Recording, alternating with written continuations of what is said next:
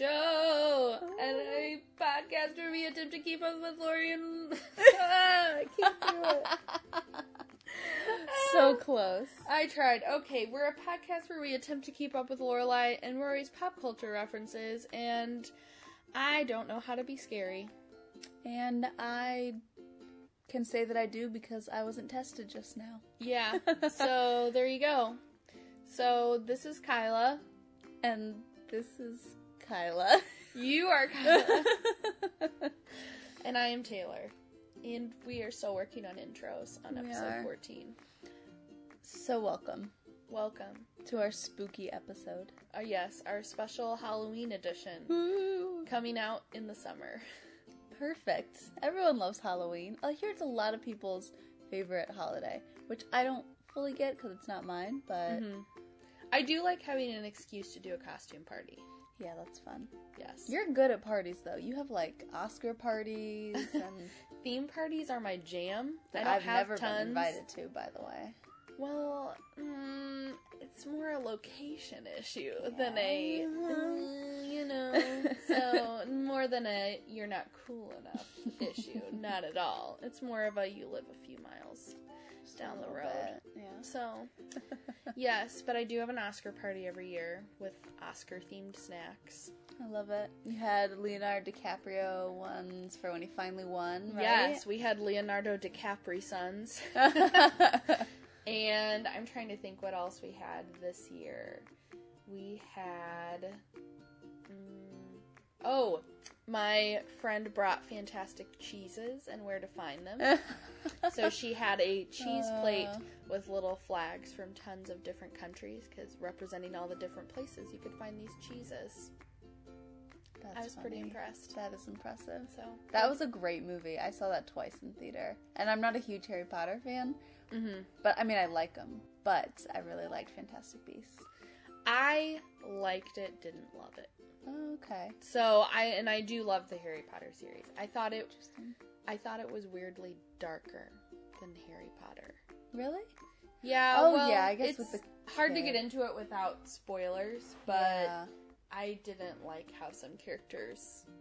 I didn't like the treatment they got. Gotcha. Oh well, I just remember uh saw Fantastic Beasts in theater. The next weekend we saw um Doctor Strange. Oh, I still have to see that. Okay, well, and I realized during Doctor Strange I was checking my watch. I was Mm. checking the time. And I Never was like, oof, we have a ways to go. But Fantastic Beasts, I did not do that. I was so entertained. So then I went back and I watched that with someone else. Nice. the mark of a better movie. Yes. Not a scary movie though. Well, Not I guess scary a little, but not scary like House of Horrors. I know the title on this, guys. You must be thinking that we were scared out of our minds. And we will let you know if that was true. if we were really themed, we would have worn Halloween costumes. We can say that we are. Yeah, nobody'll know. I'll be girl who's gonna go swimming soon. Mmm, and I will be girl drinking nutmeg coffee. yeah, so we finally tried the recipe from last episode, and we like. It just has a little hint of something. It's not. It adds, yeah, it's got a little vanilla, a little cinnamon, a little nutmeg. We had to get a little creative because we didn't have cinnamon sticks. So we put Powder. just yeah, cinnamon, ground cinnamon in our the coffee maker. yeah. So, anyway, I even chopped up nutmeg. I think we'll probably put the photos out there for you to see. you mean chopped up vanilla bean? Oh, chopped up vanilla bean. Yeah. so yes, you can find the recipe on our Tumblr. So it is tried and approved. mm-hmm. Check. Whoop whoop. But now we have a new episode to get into. Yes, we do. And what's this episode called? Well, the episode of Gilmore Girls that we're talking about is Concert Interruptus from season one. And the plot summary from IMDb is Lorelai gives Rory, Paris, Madeline, and Louise tickets to a Bangles concert, hmm. but the evening doesn't quite go as planned.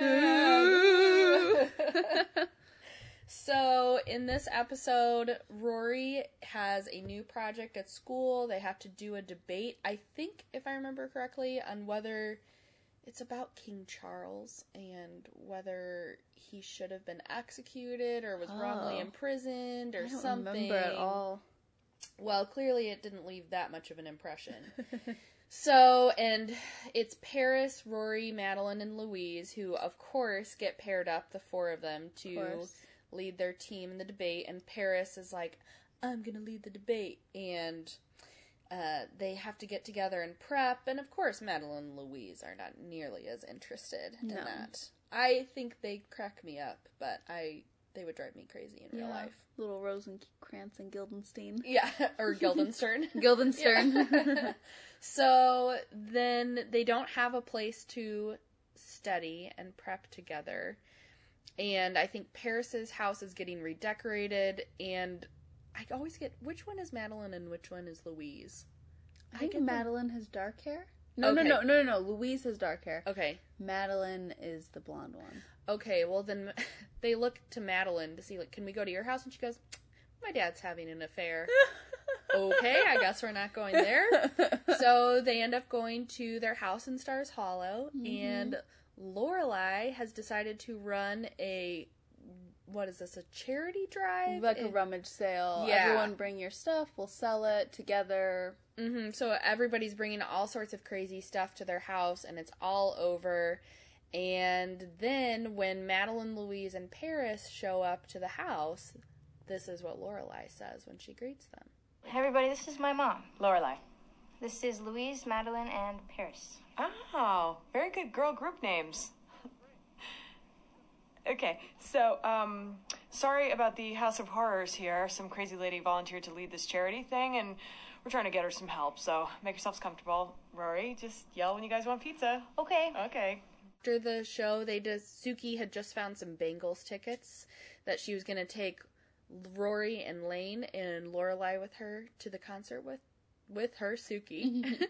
and but Lane of course her mom wouldn't let her go. And so they decide to give the tickets to the four study group girls. Which that was a little too generous. I uh, I mean, it was worth a shot, but they just didn't I don't think Lorelai realized how annoying Madeline and Louise could be. yeah. because Madeline and Louise leave in the middle of the concert to go to some boy's apartment that they meet at the mm-hmm. concert, and that's no good. Lorelai hunts them down in the apartment, but Paris ends the night saying, "I think this is the best night of my life." and what made her say that? I think just she got to go to a concert that she liked. I'm not. It sounds like she'd never been to a concert. She mm-hmm. got to hang out with Rory, who was being a good friend to her, and she kept saying like, "I'm not sure my mom would come looking for me." Oh. And so she got to hang out with Lorelai too. hmm Of course, it's the best night of her life. That Yeah. would be anyone's best night of their life, hanging out with Lori and Rory. Yeah. I know. I just said Lori, like Yeah. you did. Yeah.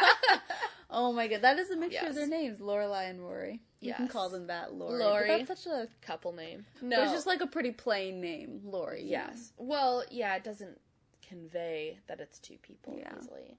Like- Unlike Bennifer. Or Tyla. Or Kaylor. Oh, for us. yeah. Uh, I've never heard of a podcasting couple name, but we, We could, could- start that. we could we could. What do you think, Tyla or Kaylor? Mm. um, maybe the first one. Tyla. Okay. yeah, Perfect. or Balake Nero. I don't know. That's my. blood. Yeah, that doesn't do you ever work as well. do you ever um watch Key and Peele? No. So there's a funny skit where they say someone's name is Blake and they say it wrong. Balake. Balake. There you go. Oh, and side note, Lorelai gets Luke's old flames Rachel's jacket at the rummage sale, and he flips out, yeah. and she ends up giving it back to him. Yes. So introduction of Rachel. Ooh. Which, by the way, when that happened, I thought this is kind of random that we're bringing up a previous girlfriend of Luke's. It's just because it was the first time we'd ever gotten into his love life. Mm-hmm. And also, I didn't think we would ever see Rachel. I thought that was just to show that, oh, it was, you know, he had been hurt in the past and seeing Lorelai with that Mm-hmm. didn't suit him well. But I didn't know she'd actually enter the show. But Yes. we get into that later. Oh, we do. We do. But House of Horrors, when you heard the clip, did you know what Lorelai was talking about? no. I figured it could be a vague idea of this is a house and there are horrifying rummage sale things in there. but that's all about all I knew. Yeah, I kind of figured it was maybe it sounded like well, a horror movie, of course, because House of Horrors in the title, but I yeah, I didn't know what it was. I just thought, "Oh, her house is messy. House of Horrors, a bunch of dead bodies on the ground." Like I Yeah. something was messy in this place. yes, there have been many bodies that have worn all those clothes that It's true. were in there, but that's about it. Yeah. So we decided to try and figure out exactly which House of Horrors this is. And we're going to tell you now there are a number of options. Mhm. If you search the term House of Horrors on the internet, on IMDb, on Turner Classic Movies website, you will get a lot of options. Yep. So we picked the one that we think based on the other kinds of movies and TV shows that Lorelai and Rory reference often, or Lori, they often reference that we think is likely, but there are other out there, and with the context of the quote and the clip, we think made sense. Yeah. So, but just so you know, here are some other movies and TV shows that are out there. Okay, there is one as early as 1929, House of Horror, which is an one hour horror movie. We also have a 1943 Dr. Terror's House of Horrors, which is a horror movie. and then we also have a 1965 Dr. Terror's House of Horrors, which, fun fact, stars Christopher Lee and Donald Sutherland, Mhm. and Peter Cushing, which is a name that rings a bell, but I could not tell you what he's been in. But the movie that we decided to focus on was 1946's House of Horrors, which is the exact quote instead of House of Horror singular, Mhm. and is about a house with, a, well, maybe we should get into that plot. Yeah. We watched the movie together, which we're not usually able to do, so that was fun. Yes. And I kind of thought that we should have recorded us watching it, but it would be so long. It would be, well, I guess it would be an hour. An And- hour of a commentary track. yeah, and so we didn't want all that, but just some of our reactions to it. But we will, we didn't talk about it afterwards, so we're saving that for now. So we haven't heard each other's full thoughts on it. Although Kyla, you heard me do a lot of like, like and noises. like, uh, and yeah. and you heard me question a lot. yes, we did make some commentary during the movie. Yes. we didn't haven't really had a full discussion Full about it yet. That's what this is for. Yeah. Um, but House of Horrors. It is about the art community in New York City in, I assume, the 40s when it was filmed. And in which there are only about three artists that are worth writing Yeah. about in the art section of whatever local paper this and is. it's there are three art critics who are featured, and only I think there are more art critics than artists. yeah, we only really see two artists. Yeah. right. yeah. Yeah, and three art critics who decide to come and talk to them constantly. So, anyways, it had some of the traditional 1940s feel, you know, Mhm. ah, getting the story, see? But but then you also had this other character, a little more eccentric artist who was a Uh-huh. sculptor named what was his name? Marcel, I do Marcel believe. the Shell. Not Marcel the Shell. Marcel the Shell is sweet and cute. hmm This guy is not so sweet. So he finds a who he calls the perfect Neanderthal, and we'll get more into that in Yeah. a bit, and why that maybe isn't the nicest thing. And he finds him washed up in a river, takes him in, gives him food, befriends him, and this guy turns out to be a murderer who has Yeah. been going around town He's known for snapping people's spines. Yes, which well, I think because when they would show it happen, they'd just show the shadow, and you just see like him pushing them backward. Like I Uh-huh. think he literally broke them in half. Well, and that's kind of what's Right? not clear. Like you'd think you'd want to, not to get too into the mind of a fake serial killer, but like, wouldn't it be easier to break their neck as opposed to at their pelvic? I think so, and the way he holds bone? them, you think he's gonna choke them, but he doesn't. He just kind of he just grabs them him by the shoulders. Yeah, and kind of shakes. yeah, which actually, I'll get into some of the censoring in this movie in a little mm. bit. Maybe that has something to do with it. Yeah. So, anyways, he's been going around snapping people's spines, which just sounds ridiculous. That's exactly the way you they got say your it. spine snapped. Yeah. You've been snapped. yeah, because I feel like most people would just say he broke their neck. Yeah. Or he- broke their back. Yeah, exactly. It's just a weird way to say it. But remember in Men in Black, the first one, they find that restaurant worker, that waiter, broken in half. Oh, I need you. you've never seen Men in Black? No, I need to. Have you ever seen Jumanji? Actually, yes. those are I- my- okay, those are one, my I two loved movies. Jumanji as a kid, Okay. but actually, I think I saw part of Men in Black in my Spanish class in high school. I think the teacher was trying to kill time, and we watched Men in Black in English with Spanish subtitles. Okay. Interesting. because mostly he wasn't a great teacher. Yeah.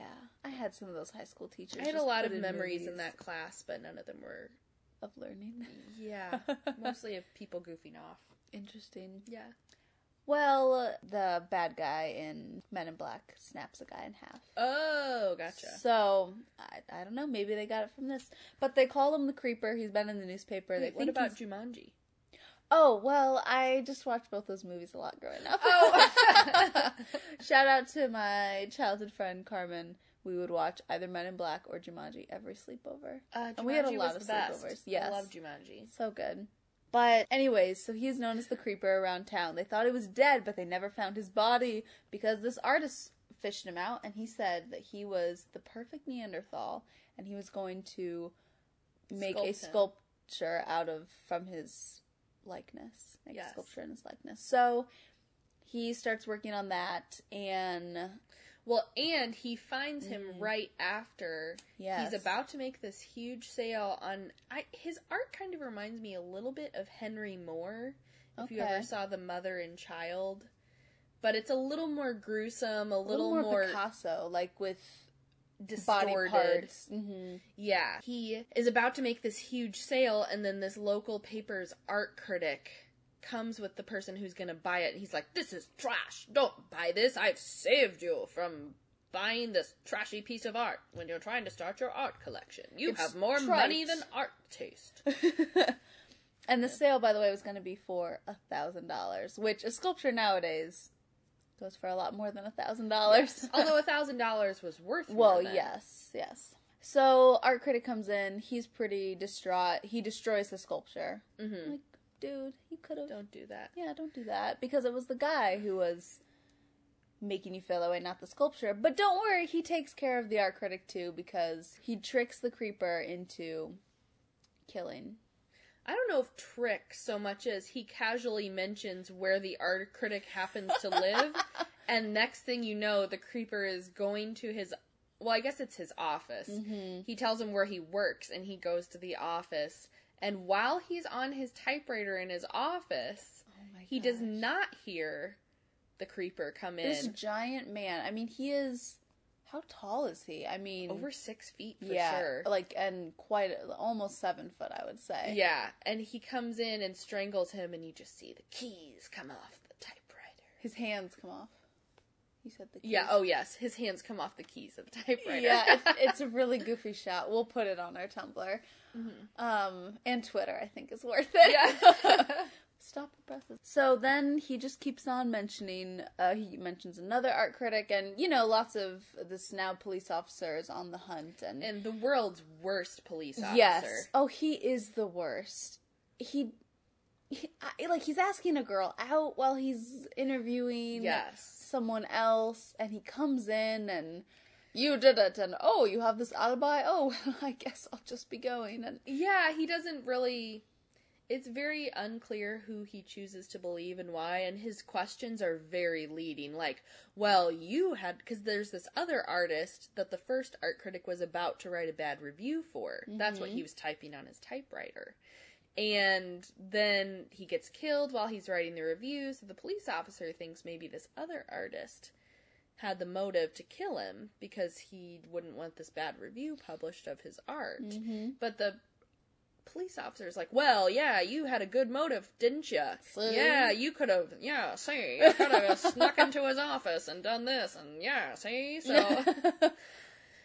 yeah, he's not a good police officer. No, no.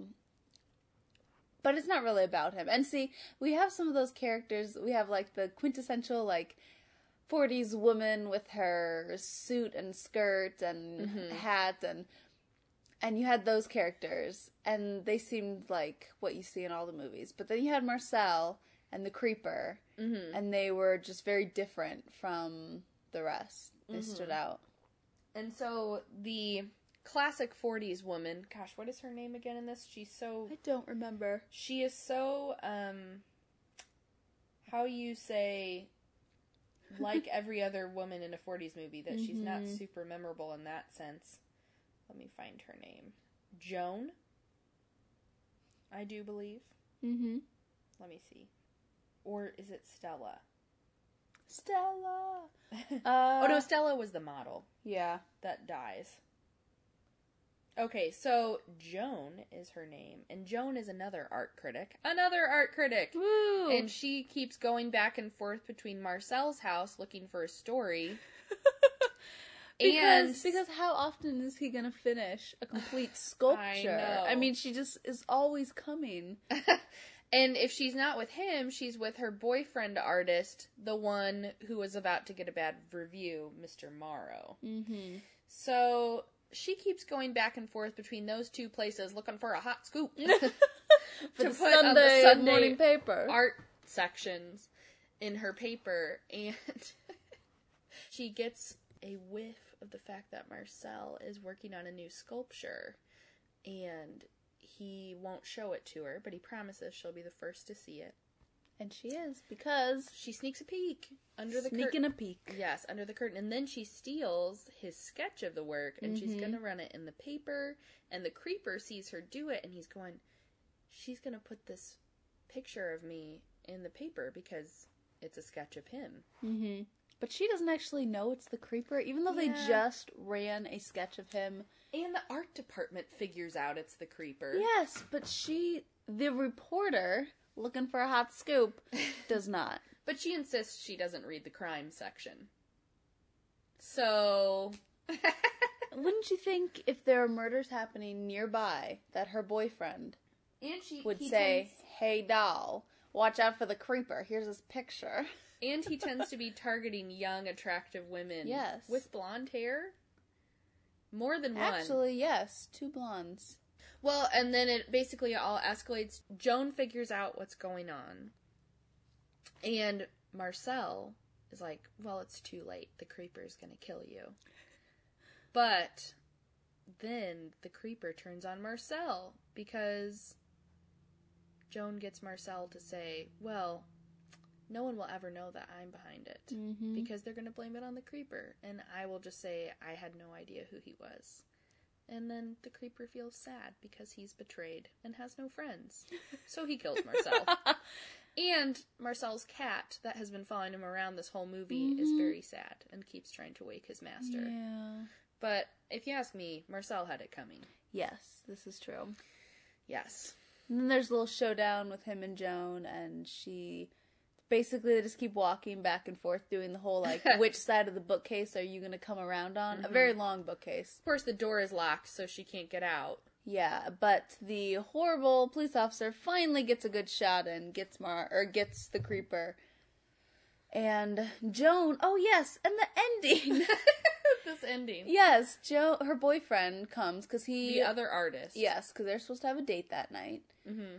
And they ride off together in a cab into the mm-hmm. sunset. No, not really. It's night. And they're in this back of this cab together. And he asks about what her next story will be or if Something like something that. like that. And she's like, Well, don't you think that maybe I don't want to write stories anymore? As in, she wants to get married and sit at home and do nothing, apparently, because that's what women did in the 40s. yeah, I don't want to be an art critic anymore. Yeah, don't you think maybe I don't want to be an art critic anymore? Marry me, darling.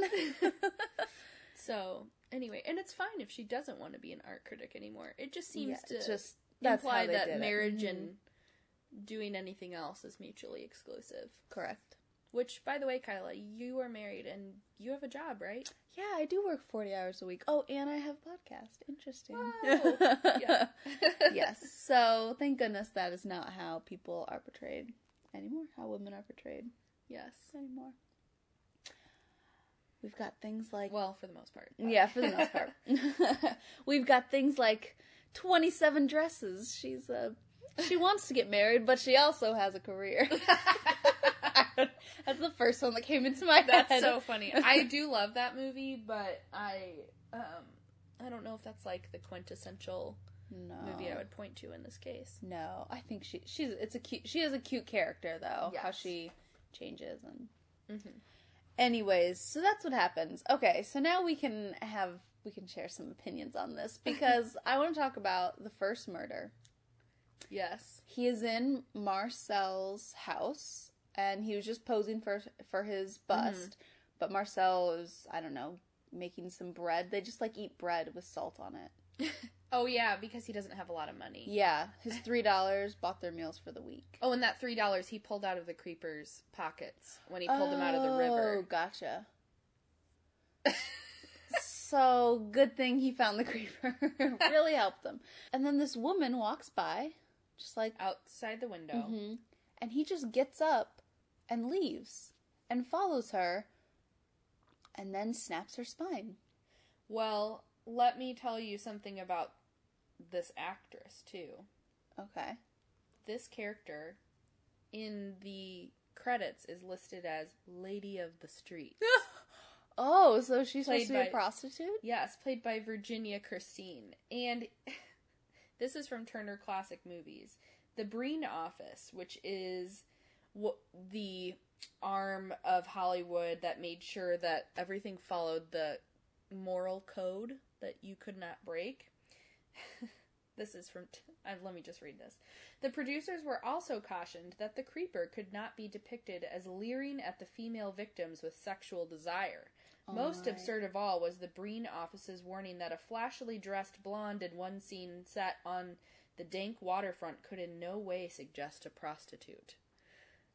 Oh, that's so funny, but she is one. Well, and that's the thing when we watched the movie, I had no idea that's what she was supposed to be. I just thought she was walking somewhere. Yeah, like to and her home. Yeah. So, and then he just stops her on the street and shakes her. And then he next goes thing to you the know- shadow, yeah, and then she's Yeah. dead. And then they're investigating that murder. And here's one thing I thought was interesting was they're kind of they're investigating that murder. Like, could it be the creeper? But no, he's dead. See? Oh, but when they drained the river, they didn't find his body. yeah. I cannot stop doing these voices. I love them. And so they're investigating that, but then after the first art critic dies, they completely forget about this woman, and it's all about figuring out who killed the art critic. yeah. Well, and then he kills one of the models working for Mm-hmm. The Morrow artist who's dating the f- Joan, the Mhm. female art critic. And then who else does he kill? I think there's at least one other person, right? He kills the other art critic, the third Oh, one. Yeah. He kills the third art critic. So he, they just kind of ignore the other murders and just focus on the first art critic because Yeah. the third art critic, at when he dies, everything gets moving and you know Joan Yeah. goes over to Marcel's and all that happens. So Yes. If you're a little confused following this movie, it's kind of complicated for a one hour film. Yeah. a lot of moving parts. it's just because there are three art critics to keep track of, and when you're watching the movie, of course you can see them, Mhm. where it's a little more difficult to describe just Yeah. hearing. But Everybody's either an artist or an art critic, Yeah. pretty much. and why are there three art critics and only two artists? Like, and even they tease that. And this is New York City. Yes. How many artists? How many artists are there in New Uh-huh. York City? I know this is the 40s, but I'm pretty sure there have been more than two artists at there at all times. Yeah. And they even say that Marcel is kind of a joke in the community. Yeah. And yet they're focusing so much on him. They keep she keeps going back to Mm-hmm. his house. Did you feel sorry for Marcel? I think I felt bad for him when they didn't want to buy his work, and then he turned out to be a psychopath. So no. No. I did feel bad for him because things just weren't going his way and he had like this easy opportunity to take care of his opposition. And he didn't even have to do anything. So I bet you he I don't know, I could see how he would just kind of feel like he's not actually doing anything cuz he doesn't see the bodies. He just stays in his house and Uh-huh. sculpts. I don't know. Stays in his main living room with all the sculptures Yeah, everywhere. I just feel like he didn't have much of a life. Not No. that that's an excuse to kill people, but I, I I would hope not. no, but like I just I, I did feel for him. I mean, more in the beginning, but I think he just turned out quickly to be a psychopath, and I thought, I don't want to be friends with you. no, poor creeper. Yes. Oh, are you talking about the creeper? No, I said poor creeper because he's friends Oh. with Marcel. I see. Yes. Well, I would say he wasn't a good friend of the creeper. No. And the creeper is a serial killer. Why did the creeper latch on to Marcel as his friend so quickly and do his bidding? Because I think nobody wanted to be his friend. But did he want to be anyone's friend? If all he was doing was killing random people? I don't know. The motivation is unclear. I felt like the beginning of the plot was very rushed. I felt like a normal movie, there would have that Mhm. extra setup of time Mhm. in the beginning, and it just felt like it was really rushed. Yeah. Yeah. Not a lot of character development. No. There really wasn't any character development. No. They're pretty static, yeah, except Marcel just starts having this guy kill people. Yeah. And that was the only change, and it was negative. Actually, the creeper is probably the one that has the most change Mm, because he ends up killing. Marcel in the end because he's frustrated that he lost a friend. yeah. Hmm. So good character development of the creeper. Which also the posters for these we will also put up are pretty hysterical. Like there are Oh, lightning bolts goodness. coming out of the creeper's eyes in one of them. yes. What else? Um, let's see. There are some. I mean, he's definitely shown in short or short. I was trying to say shadows and horrors at the same time. he's definitely so shown in shadows. Let's see. Ooh, I think at one point it was marketed as the Sinister Shadow. Yeah. It was also marketed as Murder Mansion at one point. Ooh, actually, I like this. So on this poster, it's got the Creeper's shadow. It says the Sinister Shadow, and there's a big question mark, and it says who. And then in the bottom, there's a circle that says a horror film suitable only for adults. Or here's one, the one with the lightning bolts coming out of his eyes. Monstrous murderer of artists, models. I can't. Is artist supposed to be possessive, or is no, it artists, artists and, and, models? models. And I love how he kills the model of the other artist. Um, she he was doing a painting of her and she was posing Hmm. for it, and she's depicted as like the blonde bombshell. Oh no, save her! And like you don't even see Marcel in this. It's like all about her because she Mhm. is pretty. Yes. Like she's always featured when she is not a ca- like she just stands there and Mhm. flirts. And then here's another one. This one does have Marcel on it, but Meet the Creeper. Universal presents House of Horrors. Beautiful artists, models, and a beastly killer. This is another one. Yeah. Terrifying. They're like the classic horror movie posters. yes. They are quite the trip. Mm-hmm.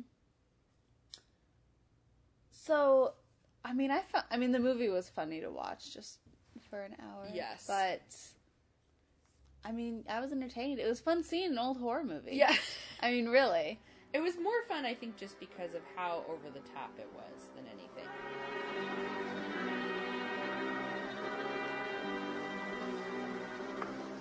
Good morning. I brought you some breakfast Why? because you must eat and get your strength back. You had a close call last night.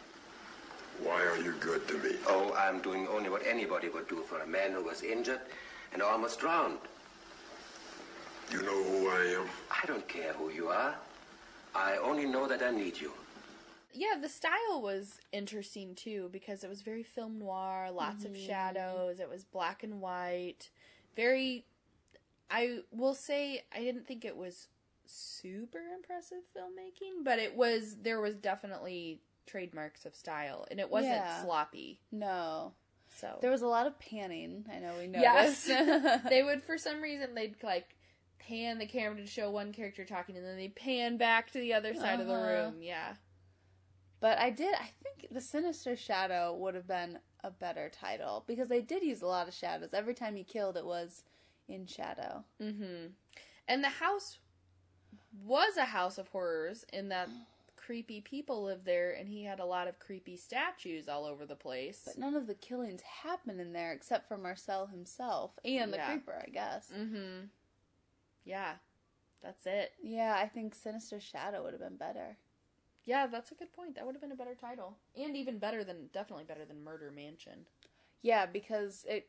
It how is it even a mansion if the guy had three dollars that he took from the creeper? It was a big house, but I yeah, I don't know how he afforded it. Maybe he used to be a more successful one, but that's not really the implication. No, no, it's not. So entertaining for an evening. And Yes. that's about it. yes, I don't know if I would call this a must see, but it definitely had some entertainment value. I agree with that. Yes. so there's not tons of research available, not tons of backstory available on this film because it was just an hour and not a huge cultural impact like something in the 1940s, like something that came out the same year, It's a Wonderful Life, which what up? that Mm. movie actually reminded me a little bit of this one because he saves Marcel is about to commit suicide because his art didn't sell, but then he sees the creeper drowning in the river and saves him, much like George Bailey is about to jump, Mhm. and then he sees Clarence. And, And- saves him. yes, and that is about the only connection that plot moment. Everything else, It's Wonderful Life, is a lot more happy. Oh, I mean, yes. it's depressing, but then it's happy. It's- so, but Turner Classic Movies, my new favorite resource, they had a little backstory on this, and they were talking about how, much like today, where we have these huge franchises of different superheroes coming together, Mhm. this was going to be a start of a new series about the creeper. So this is at the end of Universal's golden age of the horror film and they were going to plan a bunch of movies with the same character. So he gets shot at the end of the movie, but they say take him to the hospital. So I guess they leave it open. I forgot. Um, and then the person who played the creeper, Rondo Hatton, or Hatton, depending on how you say it, unfortunately, he died just before the release of this movie. So that plan never went through. hmm But they had a whole bunch of horror movies, and this was going to be a whole new series they were going to do, and then they just didn't. It didn't work out with that, and I think they were also starting to move into more of the spoof horror series, like Abbott and Costello meet Frankenstein, and then people are going to be more into that kind where they're spoofing the horror genre. Right. So that kind of actually. So the movie The Mummy that came out this weekend, the new Tom Mm, Cruise yeah. one, that's supposed to be spawning a whole new series of gods and monsters movies, and I think there's going to be a whole. There's supposed to be a whole series of crossovers, but I'm not sure it's doing too hot at the box office this weekend. By the time you hear this, you will know whether or not this movie did well. But this weekend, I don't think it's doing so hot, and it's opening weekend. So that whole series may not pan out like planned, but it kind of reminded me of that. Hmm. But fun fact, this was not the Creeper's only movie, even though he died before the release of this one. The Creeper had been in a Sherlock Holmes m- mystery movie called The Pearl of Death in 1944, and in movies The Jungle Captive from 1945 and The Spider Woman Strikes Back 1946. um, holy cow, what a title! The Spider Woman Strikes Back. Yes, that sounds horrifying. Yeah. like I picture a huge spider, but it's probably just person. Metaphor? I don't, or I don't know. I hate spiders. I don't want to watch it. I regret arachnophobia ever being something I watched. I hate them. oh, I hate spiders. They are the worst living creatures known to man. And I saw two of them this week in a hotel room, Oh. including one that was dangling from my shower head when I was in the shower, just like an arachnophobia. Oh. I've not seen that movie, and I don't want to. Don't watch it. Okay. I threw a washcloth at it, and it killed it. I think. I hope. It should be dead. Sometimes you have to call housekeeping, so they bring you bug spray. I love this. This is a true story. that is dedication to. to sleep. I can't sleep if I know that spider is on the ceiling watching me. So, side note spiders are evil. Don't tolerate them. Another fun fact from this Turner Classic Movies article the actor who played Marcel, Martin Kosleck, said that he got tons of fan mail for this part. and he enjoyed this part, and this is a fun story. He got the part because the producer gave him a script on his lunch break, and then he gave a completely memorized audition Wow. and got the part immediately. Cool. There you go. I thought he was good in this part. Like Yeah. a little bit creepy, but believable. Mm-hmm. And the New York Times, I found the review of this. They said that Marcel, he did a pretty good job. And this is a good quote from the New York Times review. Alright. The moral appears to be that art critics had better be careful whom they criticize. Film critics, happily, were not mentioned. That's awesome. That was great. And then one other fun fact. So we talked about how the Breen office prevented it from making it clear that this woman, lady of the streets, was a prostitute. Mm-hmm. Apparently, they had to really censor the violence in this movie too. So it says when it was first submitted under the title Murder Mansion to the Breen office, they had some objections. It said it prohibited the use of objectionable artwork and ads or excessive gruesomeness in the film pertaining to the act of murder. So they could not have any gurgling sounds from the strangling victims. Oh my goodness.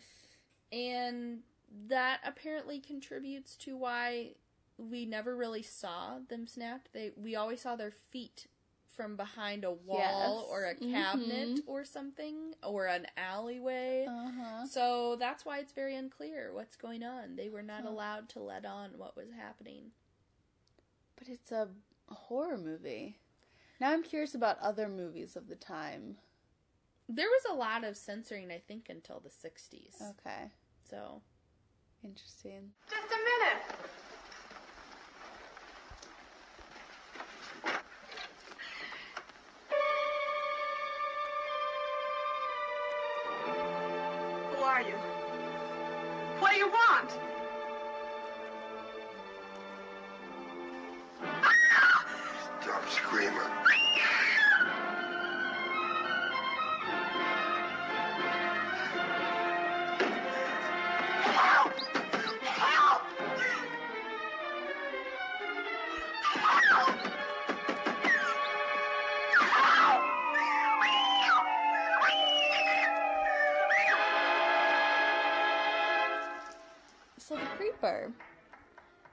Taylor said was Rondo. I'm gonna say Hatton. okay, Rondo Hatton, I'm not to I'm not to die on that hill 'Cause I don't know. because I think he's from the U.S. and I feel like Hatton would be how I would pronounce it. Okay. So you'll see him if you look at our Tumblr. You can see pictures of him, or just mm-hmm. Google him. And his face is very distorted. And when we first started watching the movie, we thought, "Oh, he has a lot of makeup on. Mm-hmm. That's goofy." And then we realized, wait, I don't think that's makeup. And so looked him mm-hmm. up, and it wasn't makeup. In high school, he starred in track and football, and he was designated handsomest boy in the class his senior year. Whoa. So this change in his face was due to acromegaly. Acromegaly. I'm not sure how to say it. That's how I'm going to say it. Acromegaly. And then I'll just stop saying it.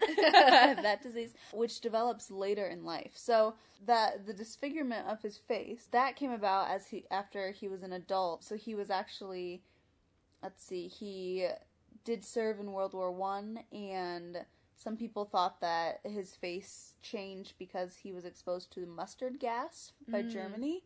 And he quickly got cast into films because he was a journalist, so he was writing, and he interacted with some people in the film industry, and they were like, "Hey, come on my movie." And it sounded like he was a little reluctant to do it, but uh, but he did and got some minor roles.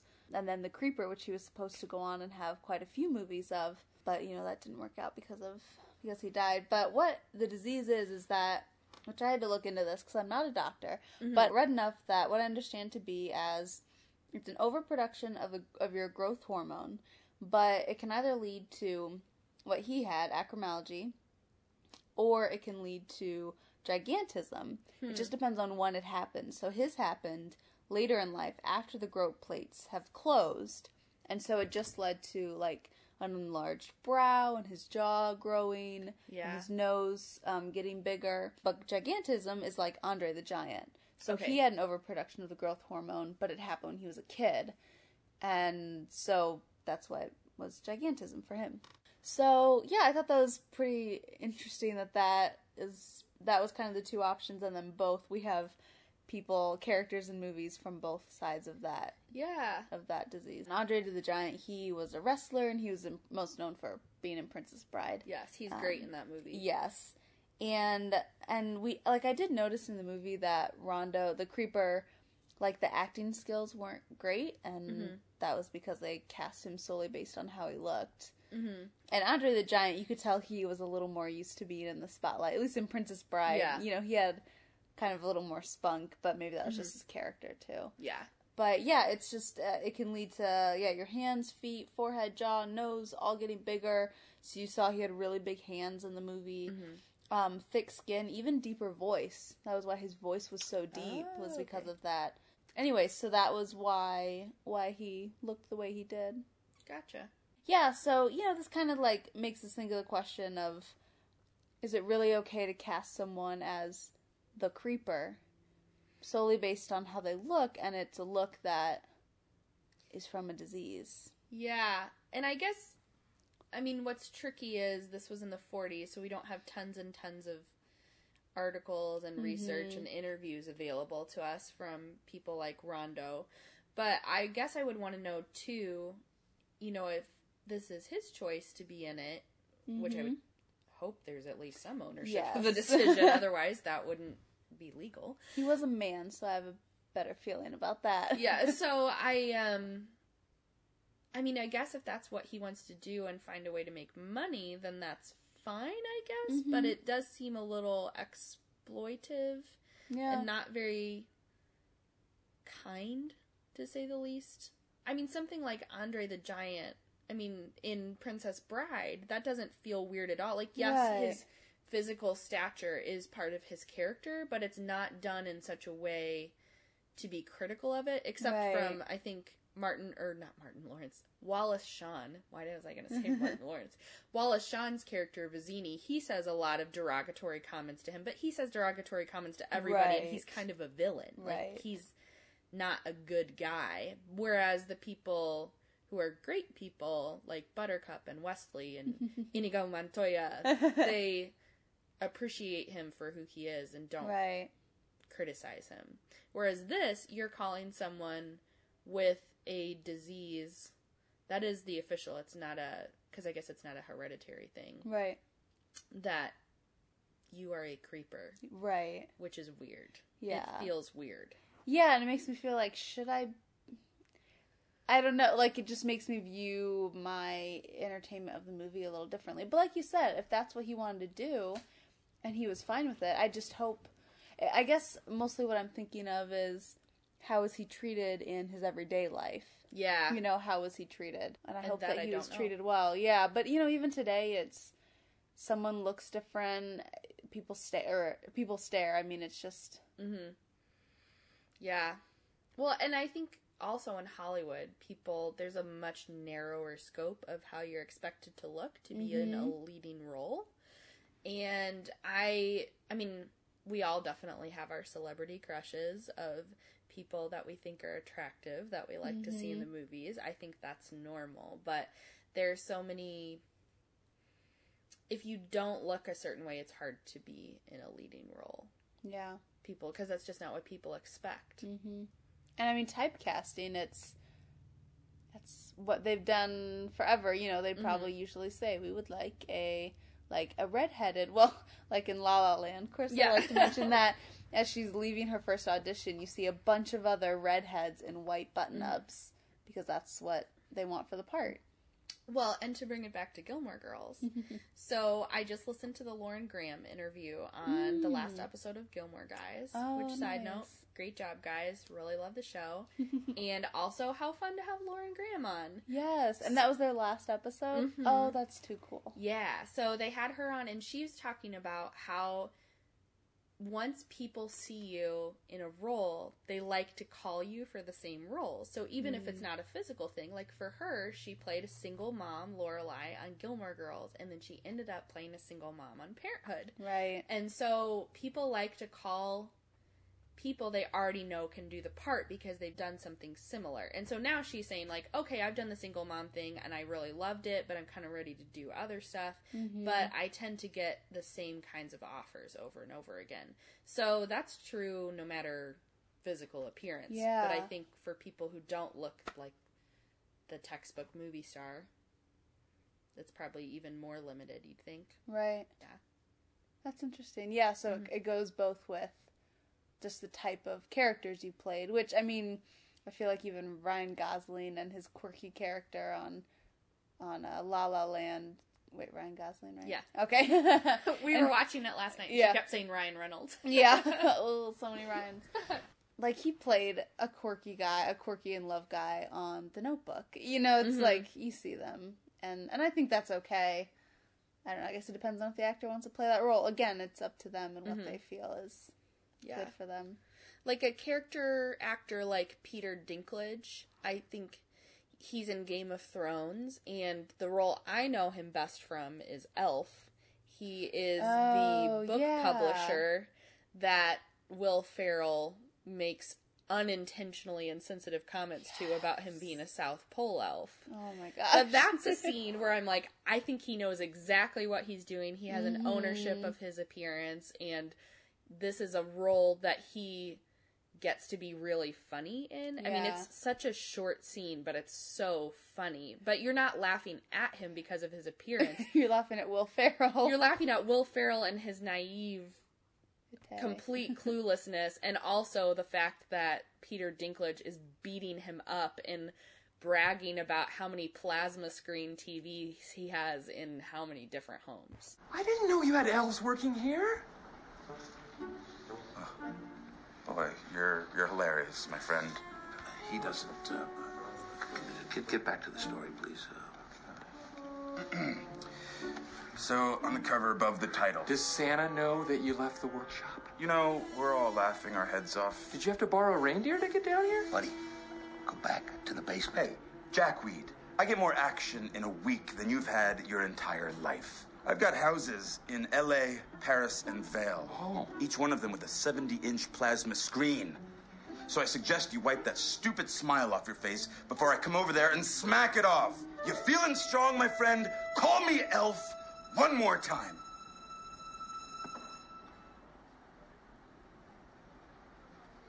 He's an angry elf. Typecasting, it's a real thing, but it's complicated. Yeah, I would go with that.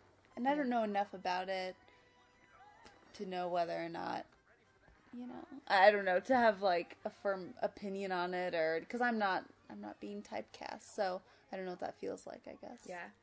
Well, and there are lots of other typecast things that get into stereotypes too of mm-hmm. the you know the naggy wife like in the 90s there were tons of like Deborah on Everybody Loves Yes, Raymond, exactly the what I was wife on. King of Queens. Like there were a lot of sitcoms where it was kind of like the schlubby, lazy guy married to a really beautiful, naggy woman.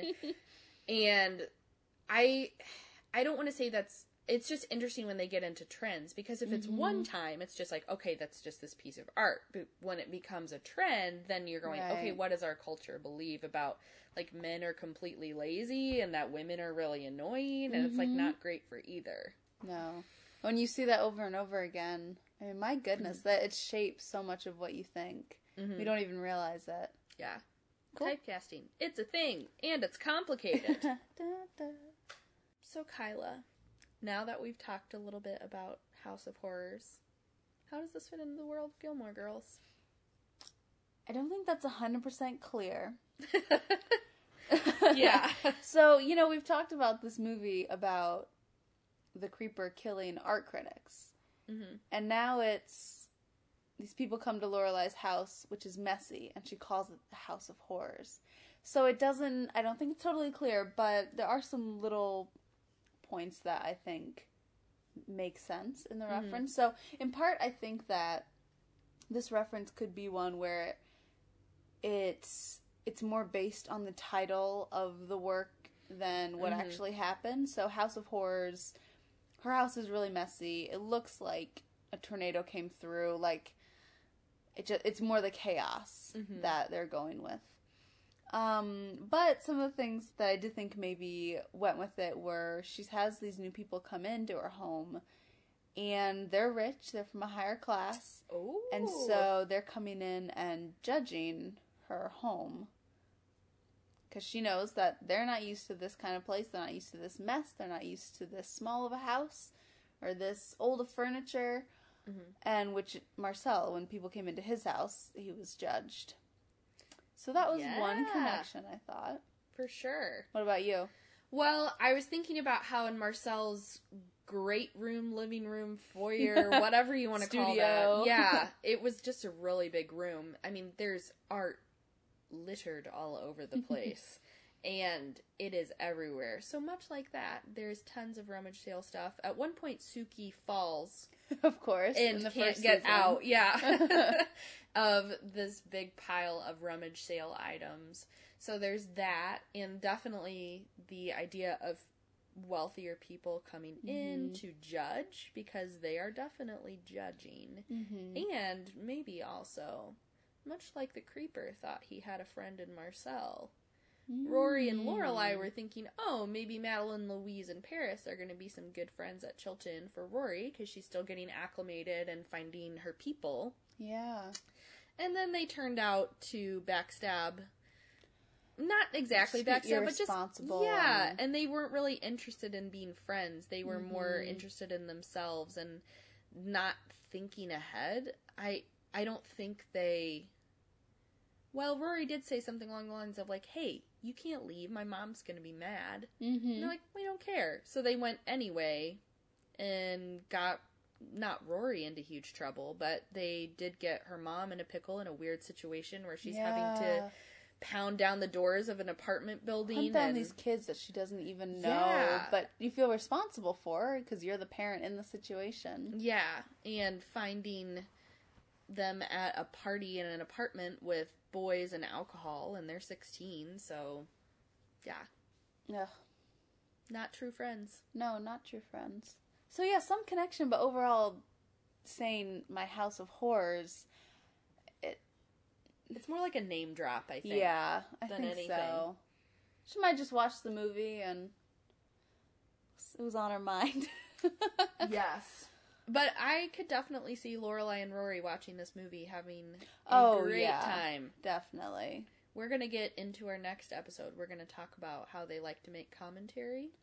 Ooh. We're really excited to talk about the next episode. We really are, guys. um, if you just look on your Netflix queue, you will see Exactly why. what it is. Mhm, You yes. don't. It won't even take you a second to figure Yeah. it out. so, but they love to make commentary during old movies and TV shows, Mm-hmm. and I could totally see them watching this one and making fun of it. yeah, Yes. I could.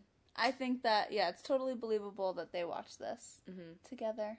So, does it change the scene at all for you? Like, I mean, kind of no, because it doesn't. because it's it's not very fitting. Like, it doesn't fit it very, super well. It's just kind of a name drop, like you said. Not So- like some of the other ones we've talked about. right where it really clicks. Well, like the Outsiders, you know, with Pony Mm. Boy. How could you understand what that means if you didn't watch The Outsiders? You know, But if you've um, watched The Outsiders, then you go, oh, that's exactly Ex- yeah, so perfect for that situation. hmm So this one, not so much. It's still just a messy house. Mm-hmm. What about you? Yeah, I think about the same thing. It gives me a greater context for that. Mhm. And, um, I mean, House of Horrors is something that is a phrase people say. And this isn't the first instance of it, but I think it's something that maybe went into that. Mm-hmm. I mean, into that cultural collective unconscious of things that happened in our past, and now it influences what we say of House of Horrors, Hmm. maybe. But yeah, not quite as on the nose, or even something like, you know, you wanted to marry Errol Flynn. That tells us something about Emily, Right. Whereas this doesn't quite tell us as much about Lorelai and Rory. Yeah. Except they like old classic horror films. This is true. So That yes, totally true. so totally new information there. Yeah. sure, why not? Uh You don't learn very fast, Engine. How fast do you learn, Billy Jack? Fast enough. Billy Jack, I'm gonna kill you if it's the last thing I do. Oh, he so jinxed himself with that one. Yeah, he should have said, Billy Jack, I'm gonna kill you or buy myself a lovely chenille sweater. Oh, yeah. Either way, he wins. How many times have you seen this movie? I'm out of digits. You can't see a Billy Jack movie too many times. Now, who's the guy Billy Jack is playing? Engine? All right, you cats. Very slowly now. Let's do some jumping jacks. Spread out. One. Oh, it's the counting he part. it, Daniel. Two. Oh, here comes my favorite and my least favorite line all rolled into one. I'm gonna gut your bowels out.